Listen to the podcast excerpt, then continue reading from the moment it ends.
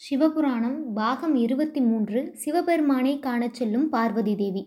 ததிசி முனிவரின் பதில்களால் மனம் தெளிவு பெற்று பார்வதி தேவி என் மனதிலிருந்த ஐயங்களை நீக்கி தெளிவு அடைந்தமைக்கு தாங்கள் கூறிய கருத்துக்கள் பெரிதும் உதவியது என்று கூறி நன்றி உரைத்து வனத்திலிருந்து பார்வதி தேவி அரண்மனையை நோக்கி சென்றார். பின் தனது சிகை அலங்காரங்களை மென்மேலும் அதிகப்படுத்தி கொண்டு சிவபெருமானை காணச் சென்றார். தேவியின் வருகைக்காக காத்து கொண்டிருந்த காமதேவனிடம் ரதிதேவி தனது ஆசைகளை நிறைவேற்றி தருமாறு கேட்டார். தேவியே நீர் கேட்பது எதுவாயினும் நான் உனக்கு நிறைவேற்றி தருகிறேன் என்றார். பின் ரதிதேவி உங்களை போன்ற ஒரு அழகான மகனை ஈன்றெடுக்க வேண்டும் என்று கூறினார். ரதிதேவியின் ஆசைக்கு இணங்கி அவ்விதமே உண்டாகும் என்று வாக்குறுதியும் அளித்தார். சிவபெருமான் தவம் மேற்கொள்ளும் குகைக்குள்ளே காமதேவனால் செல்ல முடியவில்லை.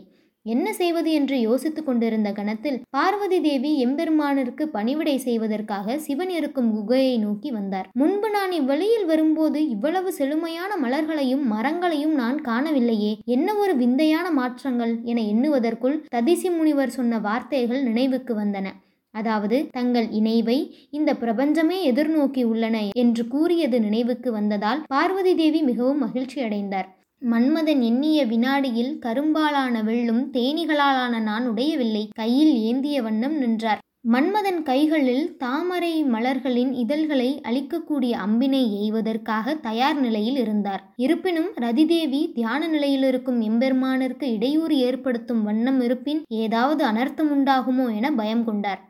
தன் கணவரான மன்மதனிடம் எடுத்து உரைத்தும் எவ்வித பலனும் இல்லை. மாறாக மன்மதன் ரதிதேவியை சமாதானப்படுத்தி தான் செய்ய வேண்டிய காரியத்தில் கண்ணும் கருத்துமாக இருந்தார். பார்வதி தேவி சிவபெருமான் தியானம் மேற்கொண்ட குகையின் அருகில் சென்றார். பார்வதி தேவியின் வருகைக்காக காத்திருந்தது போல அனைத்து நிகழ்வுகளும் அங்கு நிகழ்ந்தன. வனத்திலிருந்த பறவைகள் இனிமையான ஓசையை எழுப்பின. மலர்கள் தங்கள் நறுமணத்தால் அவ்விடத்தை சொர்க்க பூமியாக மாற்றின. பார்வதி தேவி குகையின் உள்ளே நுழையும் வாயிலை அடைந்தார். அங்கே உறுதியான பனியினால் ஆன தடுப்பு இருந்தது.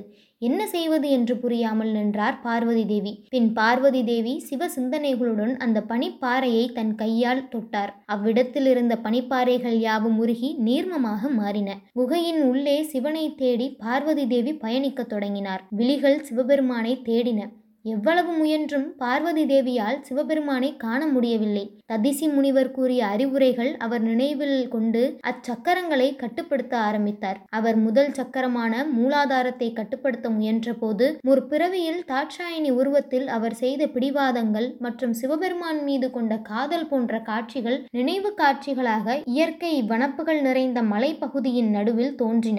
இவை யாவும் மாயமே என உணர்ந்த தேவி அச்சக்கரத்தை கட்டுப்படுத்தினார். இவர் சக்கர வெப்பத்தை கட்டுப்படுத்திய பிறகு மலைகளின் நடுவில் இருந்த காட்சிகள் மற்றும் மலைப்பரப்புகள் நீங்கி இயல்பு நிலைக்கு திரும்பின. மூலாதாரத்தை கட்டுப்படுத்திய பின்பு சிவபெருமான் இருக்கும் திசை தோன்ற அத்திசையை நோக்கி பார்வதி தேவி நடக்க முயல நீர்பரப்புகளில் மூழ்கியது போன்று ஒரு மாயை தோன்ற அதில் சிவபெருமானுடன் புரிந்த ஆனந்த நடனம் மற்றும் உரையாடல்கள் அவரை அடைய வேண்டும் என்று மையல் கொண்ட விதங்கள் யாவும் தோன்றி தேவியை களங்கப்படுத்தின. இவ்விதம் சிவபெருமானை அடைந்து நாம் இழந்ததை எண்ணிய நொடியும் இவை யாவும் நம்மை சிவபெருமானை காண முடியாமல் காலம் கடத்துகின்றன என்பதை உணர்ந்த தேவி நிதானமாக மனதை ஒருநிலைப்படுத்தி நீர் தத்துவத்தை குறிக்கும் சுவாதிஷ்டான சக்கரத்தை கட்டுப்படுத்தினார். அதன் பின் நீர்நிலைகள் யாவும் விலகி இயல்பு நிலைக்கு வந்தன. சிவபெருமானின் லீலைகள் தொடரும்.